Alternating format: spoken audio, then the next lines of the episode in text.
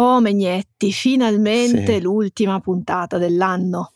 No, perché l'ultima? È l'ultima, no? Poi è Natale, le feste. Ci vediamo a gennaio. No, no, cioè una scienza non va in vacanza. Continueremo a farvi compagnia anche se in una versione ridotta, sia il 30 di dicembre che il 6 di gennaio, quindi continuate ad ascoltarci. E nel frattempo oggi parliamo di vaccini contro il cancro, di tinture per vestiti e di che cosa succede durante una buffata natalizia. Io sono Beatrice Mautino. E io sono Emanuele Megnetti e quello che state ascoltando è un podcast del Post, si chiama Ci vuole una scienza.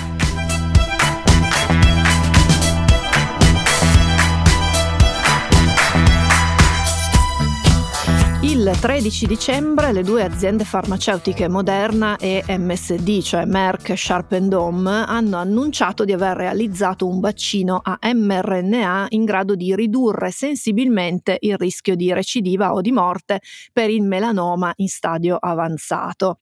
L'annuncio, che ha avuto una grossa rilevanza mediatica, segue i risultati della sperimentazione di fase 2 effettuata su 157 pazienti, quindi pochi per essere un trial clinico e eh, nelle sperimentazioni di fase 2 ne avevamo già parlato nelle prime puntate della prima stagione, mi sembra di ricordare eh, Megnetti, eh, appunto i numeri nella fase 2 sono più bassi rispetto a quelli che si usano nella, nella fase 3. Queste persone avevano subito l'asportazione del tumore e però avevano delle caratteristiche proprio per il tipo di tumore eh, di essere ad alto rischio di eh, avere poi delle recidive, per cui già di prassi venivano trattati con l'immunoterapia e anche di questo abbiamo già parlato. Comunque, per riassumere brevemente l'immunoterapia in, in, quattro parole, i farmaci immunoterapici agiscono interagendo con il sistema immunitario per far sì che siano le nostre stesse difese ad attaccare e sperabilmente distruggere il tumore. Quindi i pazienti di questo esperimento sono stati divisi in due gruppi, un gruppo è stato trattato con il farmaco immunoterapico pembrolizumab o Keytruda che è prodotto da MSD e che già di suo riduce di molto il rischio di recidiva e di morte e l'altro gruppo è stato trattato con questo farmaco qui più il vaccino a mRNA. I pazienti di questo gruppo, stando ai dati presentati in conferenza stampa, hanno avuto un ulteriore vantaggio. Ecco, esatto, e qui la parola chiave forse è proprio conferenza stampa, nel senso che dobbiamo mettere le mani avanti dicendo che si tratta di una comunicazione aziendale, cioè al momento non ci sono ancora pubblicazioni scientifiche su tutti questi esperimenti, su questi studi, per cui per quanto interessanti e importanti sono risultati da prendere con le pinze e questo forse avrebbero dovuto dirlo anche un pochino meglio i giornali che se ne sono occupati nei giorni scorsi, altri esperti. Le altre mani avanti derivano anche dal fatto che si tratta di uno studio di fase 2 a cui seguirà necessariamente sicuramente uno studio più ampio di fase 3, ve li avevamo spiegati come dicevi anche tu Mautino eh, nella scorsa stagione ed è lì che si avrà la conferma vera e propria dell'efficacia di questo vaccino. Perché al netto di queste premesse si tratta comunque di un risultato interessante che arriva da una tecnologia che abbiamo imparato a conoscere, volenti o nolenti, in questi tre anni di pandemia, che è quella dei vaccini a mRNA ma in realtà di mRNA e di possibilità di utilizzarlo per i vaccini se ne parlava già da un bel pezzo, perché erano almeno 20 anni che si svolgevano test e sperimentazioni per provare a sfruttare questo sistema. Pensa che io mi sono laureata e poi ho fatto un dottorato nei primi anni 2000 e mi ricordo di quando nel mio laboratorio a un certo punto si è iniziato a parlare di RNA che potevano essere usati come mm, messaggeri o comunque come fonte di ecco, ecco. informazioni ecco. per le cellule. Questo dimostra che io sono abbastanza vecchia, ma anche che lo è anche questa, questa tecnologia. La storia del passaggio dallo studio di questi mRNA per le applicazioni in campo oncologico all'applicazione poi eh, nel caso de- dei virus e in particolare del coronavirus è raccontata nel libro Il vaccino che ha cambiato il mondo che è uscito per Mondadori nell'ottobre del 2021 quindi abbastanza a ridosso dei, dei primi vaccini e eh, i protagonisti di questo libro sono i due ricercatori ormai tedeschi ma di origini turche i coniugi Özlem Tureci e Ugur Said Zain, che sono anche i fondatori di quella che era una startup, la BioNTech, che poi con Pfizer, che ha seguito poi tutta la parte dei trial clinici e della logistica, hanno poi creato il primo vaccino a mRNA contro il coronavirus.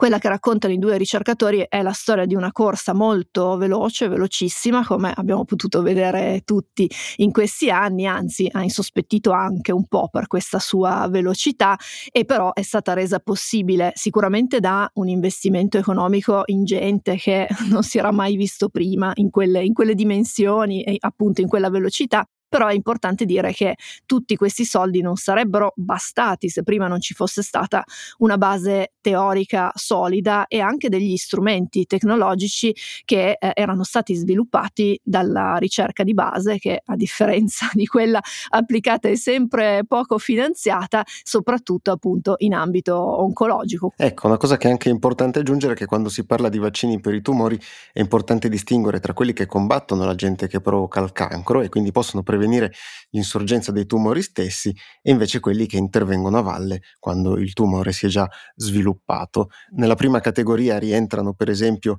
eh, vaccini che abbiamo già in commercio e che molti e molte di noi hanno già fatto, per esempio quello anti-epatite B che previene la malattia infettiva ma anche il tumore del fegato che è una delle conseguenze dell'epatite cronica e quella che protegge dall'infezione del papillomavirus umano HPV che causa i tumori della cervice uterina e altri tipi di tumori che invece colpiscono colpiscono anche la popolazione maschile. Nell'altra categoria, cioè i vaccini che intervengono a valle quando il tumore c'è già, l'idea di fondo è più o meno però la stessa, cioè addestrare il sistema immunitario a riconoscere una specie di nemico che non è un virus o un agente esterno, ma proprio le stesse cellule tumorali che si trovano nel nostro organismo. Moderna e MSD hanno costruito, hanno prodotto questo vaccino sequenziando il genoma dei singoli tumori, quindi partendo proprio dalle biopsie effettuate su questi pazienti e individuando grazie all'uso di software, di programmi di intelligenza artificiale, alcuni antigeni caratteristici. Possiamo visualizzarli un po' come delle bandierine che identificano quel tumore lì e solo, e solo quello lì.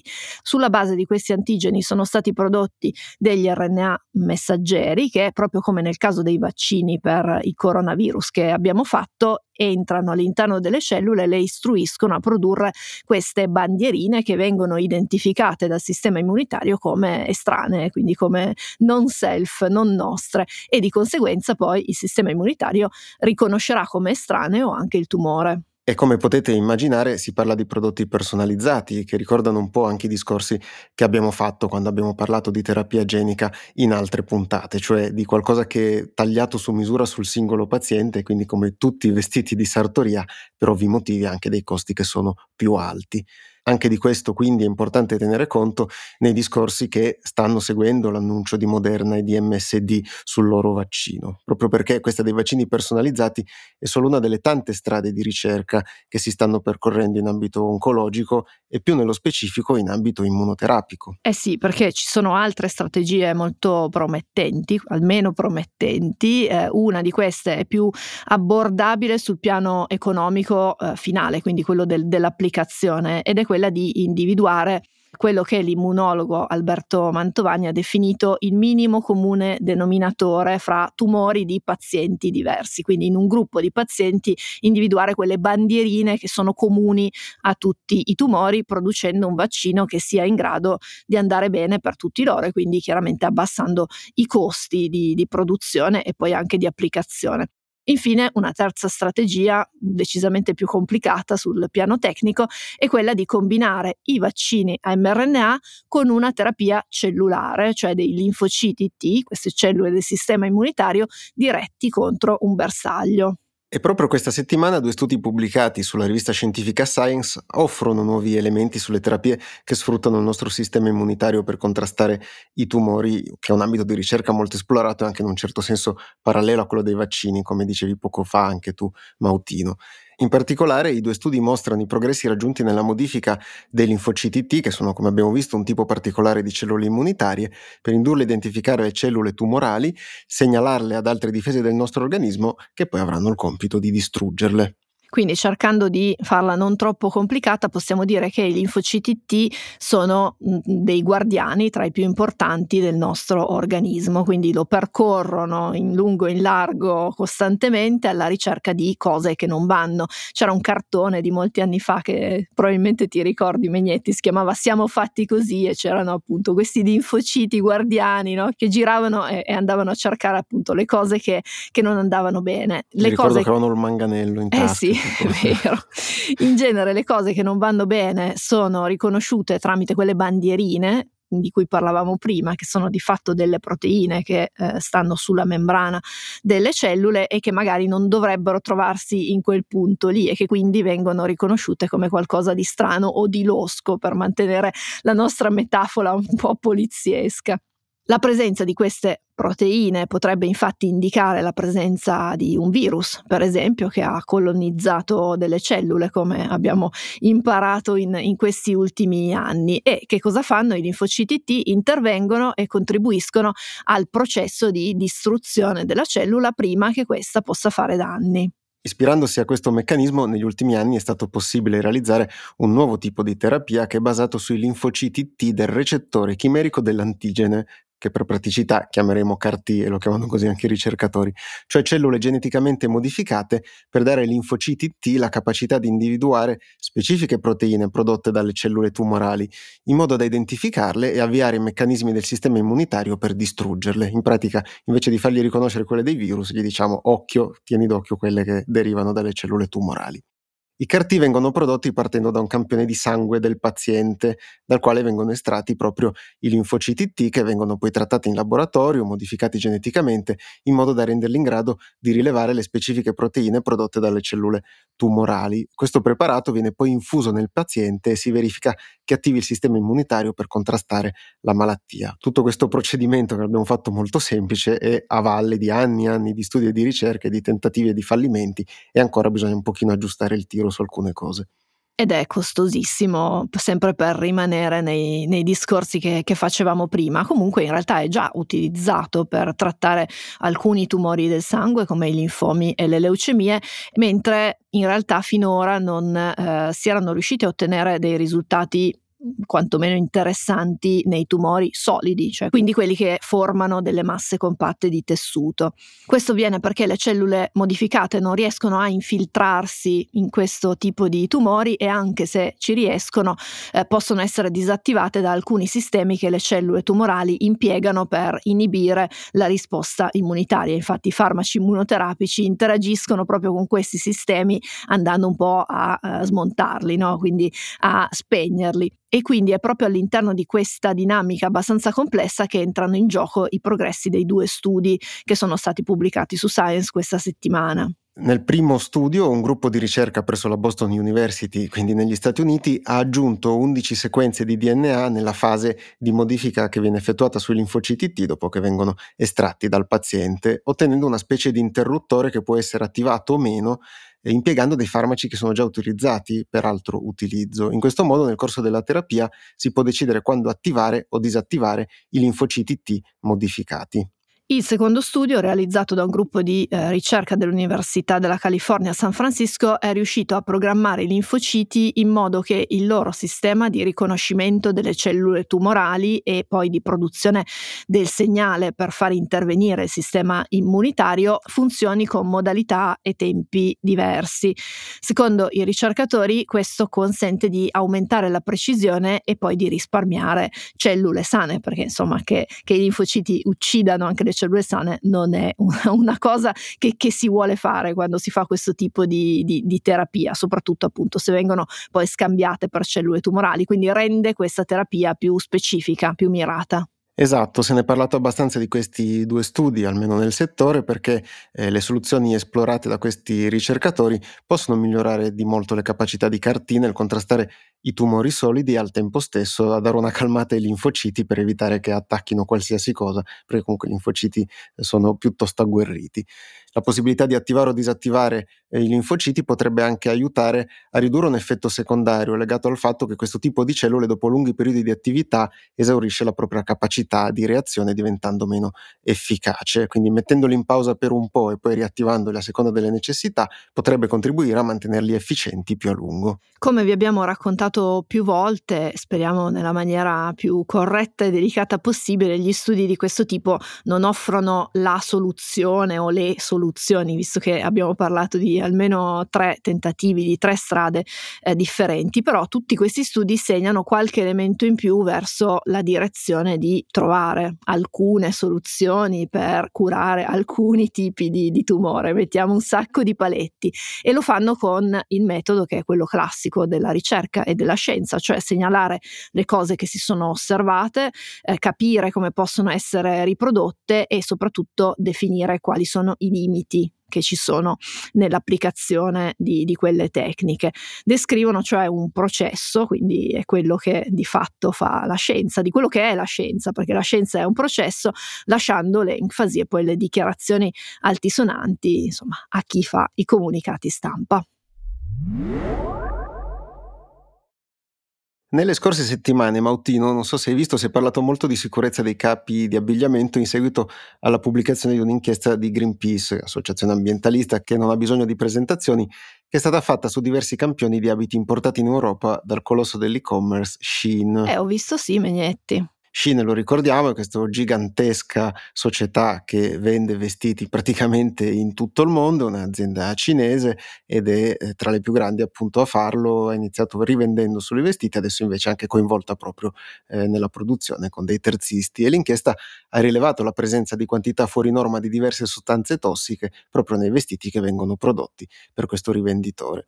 Ovviamente al momento non ci sono conferme o smentite ufficiali e immaginiamo che ci potranno essere anche delle indagini e degli approfondimenti su che cosa stia succedendo negli stabilimenti che lavorano per Shin, ma questa storia ci permette comunque di parlare di un aspetto del quale si parla forse un po' poco, no? Cioè siamo abituati a sentire magari anche a fare discorsi sulle sostanze chimiche contenute in alimenti, cosmetici, detersivi, lo abbiamo fatto diverse volte anche nelle scorse puntate di Ci vuole una scienza, però gli stessi discorsi sono molto meno frequenti per i tessuti che eh, in fin dei conti è una cosa che abbiamo costantemente addosso, ce ne sono tantissimi, eppure c'è molta chimica e c'è anche molta ricerca sul tema, no? Eh sì, ce lo ricordo, un articolo che è stato pubblicato sul sito dell'American Chemical Society che avevamo già imparato a conoscere con la storia degli orsetti gommosi qualche puntata fa. Come non dimenticarlo? già, davvero. Passerà alla storia di Ci vuole una scienza, quella, quella, puntata. Comunque l'articolo ha un titolo che fa un po' un gioco di, di parole perché si chiama Fashion to Die for, letteralmente moda per cui tingersi, ma gioca sul fatto che in inglese la parola die con la Y cioè tingere, si legge uguale alla parola die con la i, cioè morire, e quindi sarebbe anche un po' moda, moda da morire, no? quindi moda per cui, per cui morire. Il riferimento ovviamente ai pigmenti e ai coloranti utilizzati per tingere i tessuti. E abbiamo iniziato a tingere i tessuti millenni fa, quando ancora internet non c'era. Di sicuro il primo reperto ritrovato finora risale addirittura a 6200 anni fa, è un pezzettino di cotone tinto con l'indigofera, una pianta da cui si estrae il colorante che conosciamo col nome di indaco non a caso e che si usa oggi anche per colorare i capelli. Eh sì, è la parte nera, blu, insomma, quindi più scura delle miscele di enne, per esempio il castano si fa con l'enne rosso e l'estratto di indigofera. Ecco, qua si vede l'esperta che ha scritto libri su queste cose. Ti ringrazio. Nel corso della storia le popolazioni si sono inventate i colori più disparati estraendoli dalle piante, le cosiddette piante tintorie, ma anche da fonti meno immediate. Pensiamo per esempio al rosso carminio che si ottiene triturando degli insetti, poveri loro, le cocciniglie che infestano i cactus e che contengono un colorante, l'acido carminico, utilizzato per tingere i tessuti, però anche per esempio per colorare trucchi e alimenti. Eh sì, molte bevande rosse sono state storicamente colorate con il carminio. E poi c'è la porpora di tiro ottenuta tritando il murice, una specie di lumachina, quindi ci piace un po' triturare degli esserini per fare i colori. Eh? Eh sì, ne- nella storia ci è piaciuto almeno fino a metà dell'Ottocento, quando sono stati inventati i coloranti sintetici che hanno segnato un primo momento di, di, crisi per i pigmenti naturali, anche perché per via sintetica si riuscivano da un lato a contenere i costi, perché costa di meno produrre i coloranti in questo modo che non ad andare a tritare decine di migliaia di, di insetti o di lumachine, e dall'altro si riuscivano a ottenere dei colori brillanti che erano impossibili da ricavare dalle piante oppure dagli animali, come per esempio il verde brillante. Dalle piante insomma, ottieni molti verdi, no? però no, non riesci ad ottenere il verde brillante. E proprio questo verde è stato ottenuto dalla lavorazione dell'anilina, una sostanza che si trova in natura anche all'interno, in alcune sue forme all'interno di alcune piante, che però industrialmente e storicamente è stata estratta principalmente dal catrame. Quel verde così brillante però aveva un problema e se ne sono accorti solo dopo un bel po' che lo utilizzavano perché conteneva quantità significative di arsenico, quindi un veleno per, per noi, per il nostro organismo. Questo arsenico rimaneva intrappolato all'interno dei tessuti, veniva rilasciato sulla pelle e poi assorbito dal corpo delle persone che indossavano quegli abiti. All'epoca iniziarono a circolare notizie di persone che perdevano capelli, avevano vesciche, irritazioni cutanee strane, ma anche insomma forme decisamente più gravi di avvelenamento, da chi vomitava sangue a chi addirittura moriva.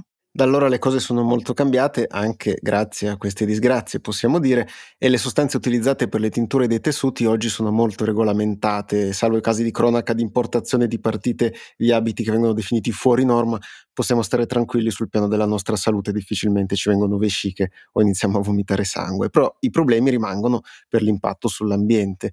Le tinture utilizzano per esempio moltissima acqua, l'articolo dell'American Chemical Society di cui vi parlavamo prima parla di 150 litri per chilogrammo di tessuto tinto, quindi un bel po'. E poi una volta utilizzata quest'acqua finisce nelle acque di scarico e quindi se i sistemi di filtraggio non sono efficienti c'è anche il rischio di riversare nell'ambiente sostanze tossiche e inquinanti, soprattutto poi se sono utilizzate da aziende che non sono completamente in regola.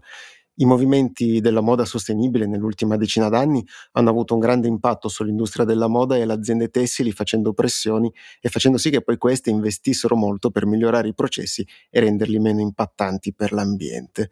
Tra alcune di queste innovazioni c'è per esempio la modifica chimica dei tessuti per renderli più affini alle tinture, permettendo la riduzione sia della quantità di colorante utilizzato sia l'acqua necessaria per colorare il tessuto. In pratica si cerca di far combinare meglio il colore, la tinta con il tessuto. Riducendo anche poi il rilascio nell'ambiente dovuto al lavaggio eh, in casa, quindi con, con, le lavatrici tutti abbiamo esperienze di capi stinti che poi hanno colorato la nostra biancheria.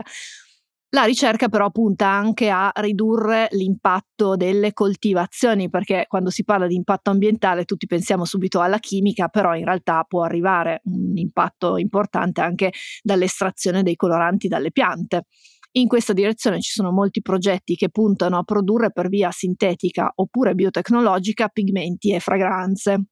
L'American Chemical Society ne riporta uno in particolare che riguarda proprio l'indaco, quindi il colorante utilizzato per tingere quel primo frammento di cui abbiamo parlato all'inizio di, di questo blocco, risalente a più di 6.000 anni fa, e c'è proprio un'azienda biotecnologica che ha trovato il modo di far produrre questo colorante a dei batteri modificati geneticamente, quindi degli OGM, la cui produzione e gestione risulta decisamente meno impattante della coltivazione su larga scala delle piante di indigo indigofera. Quindi abbiamo smesso ormai da tanti anni, come abbiamo ricordato, di morire per la moda, per rifarci al titolo dell'articolo pubblicato sul sito dell'American Chemical Society e si è capito che adesso è il tempo di investire, magari anche di mettere da parte qualche pregiudizio. La chimica e le biotecnologie possono essere utili eh, in questo senso per provare a fare un passo in più verso la salute non solo di noi stessi ma anche del pianeta.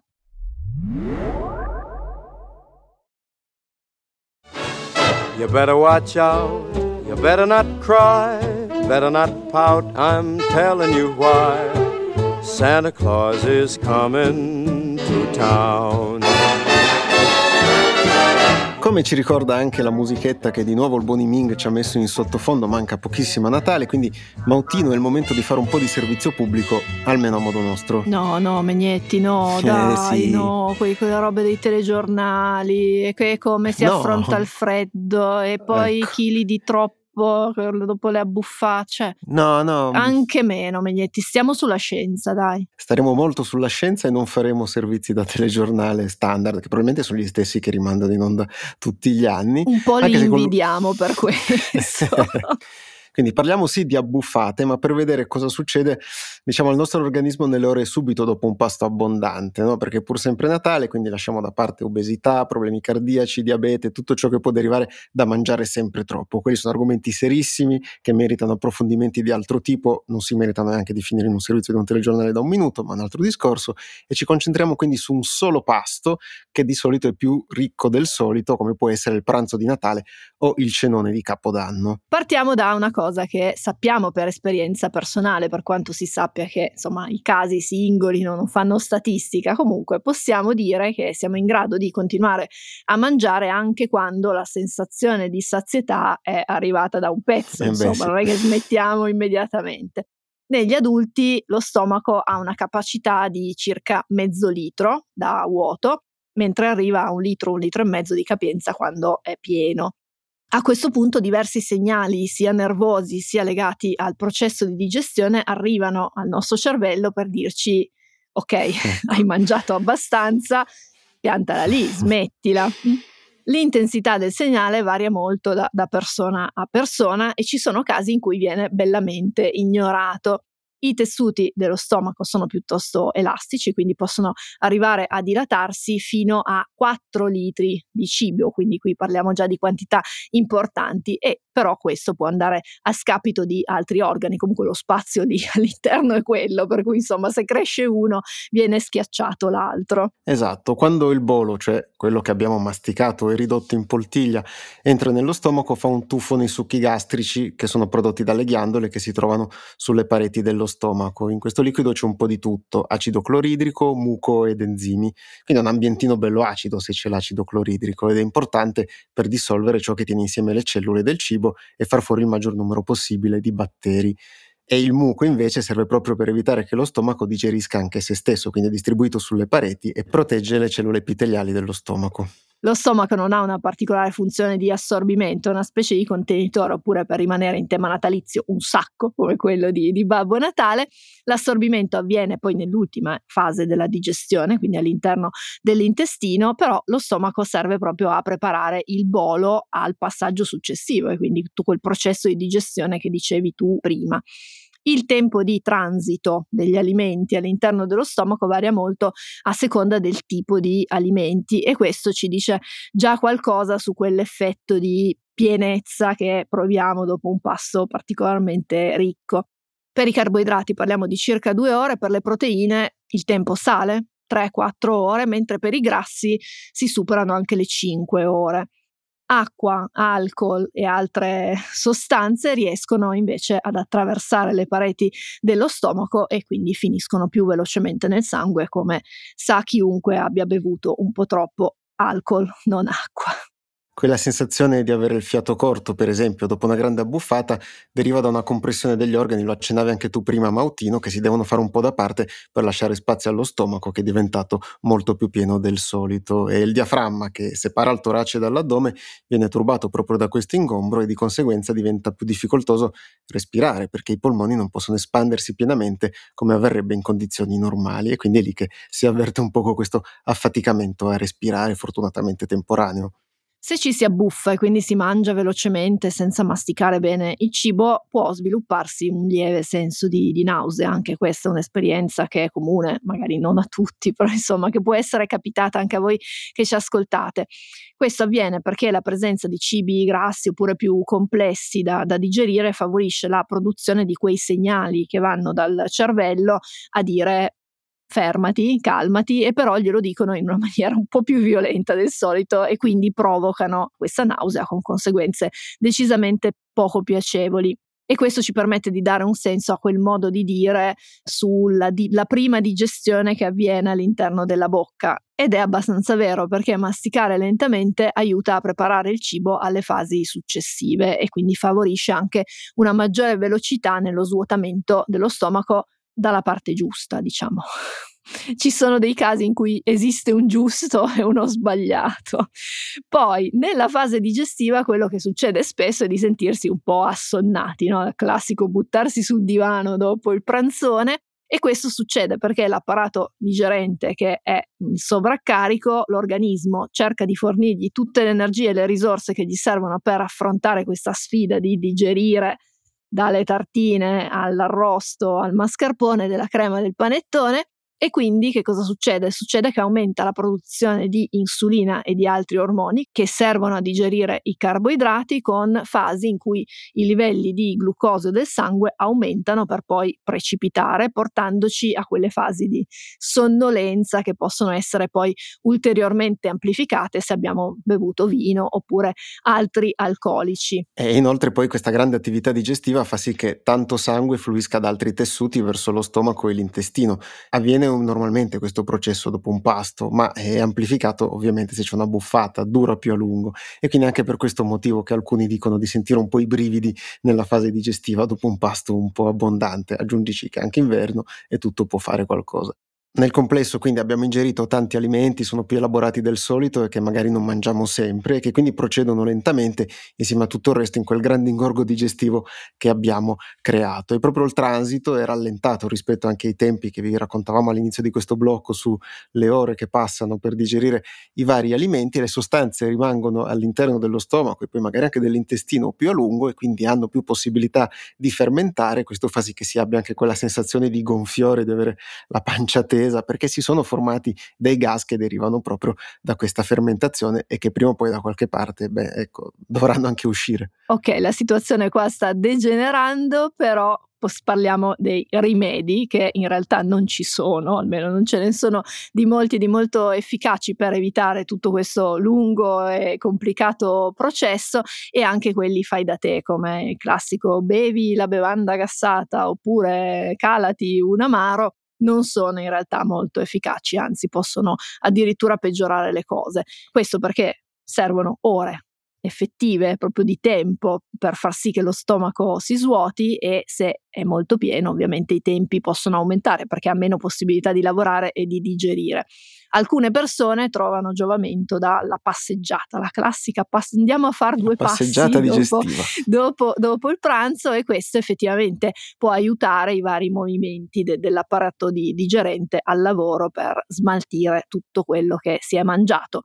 Un'alternativa è mangiare un po' meno. Eh, esatto, in generale ognuno infatti dovrebbe conoscere i propri limiti e anche sapere quando fermarsi per evitarsi tutto questo e godersi un buon pasto ma senza esagerare, poi appunto a discrezione di ciascuno. I rimorsi da bilanci invece sono tutta un'altra storia e non ce ne occupiamo oggi.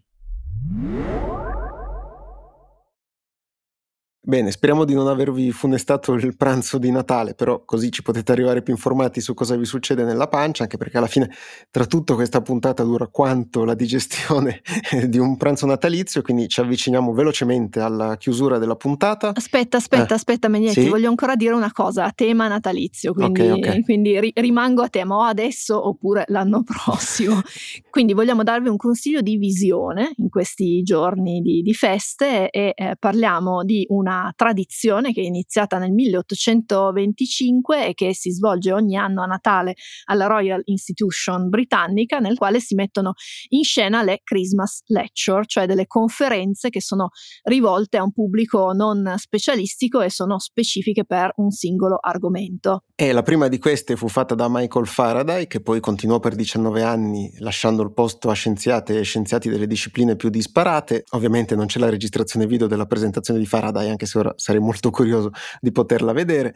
Le conferenze appunto possono essere viste a partire dagli anni 60, sono state riportate e riversate digitalmente sul sito della Royal Institution e quindi le trovate tutte lì e sono un bel esempio di solito di divulgazione e di come si raccontano cose complicatissime con parole semplici che del resto è quello che cerchiamo di fare anche noi nel nostro piccolo è anche il post e a proposito di regali, l'altra volta abbiamo dato dei consigli, ma oggi vi ricordiamo che se volete potete regalare l'abbonamento annuale al post alle persone a cui volete bene. Basta andare su abbonati.ilpost.it e poi seguire le istruzioni in pochi semplici passaggi. Potete diventare abbonate o abbonati oppure regalare l'abbonamento. Noi vi annunciamo anche che non vi lasciamo soli nelle prossime settimane di festa, ci vuole una scienza a continuare a uscire regolarmente, anche se con puntate un pochino più corte, in una via un po' sperimentale, scoprirete tutto venerdì prossimo. Un caro saluto di buone feste. Ciao! Ciao!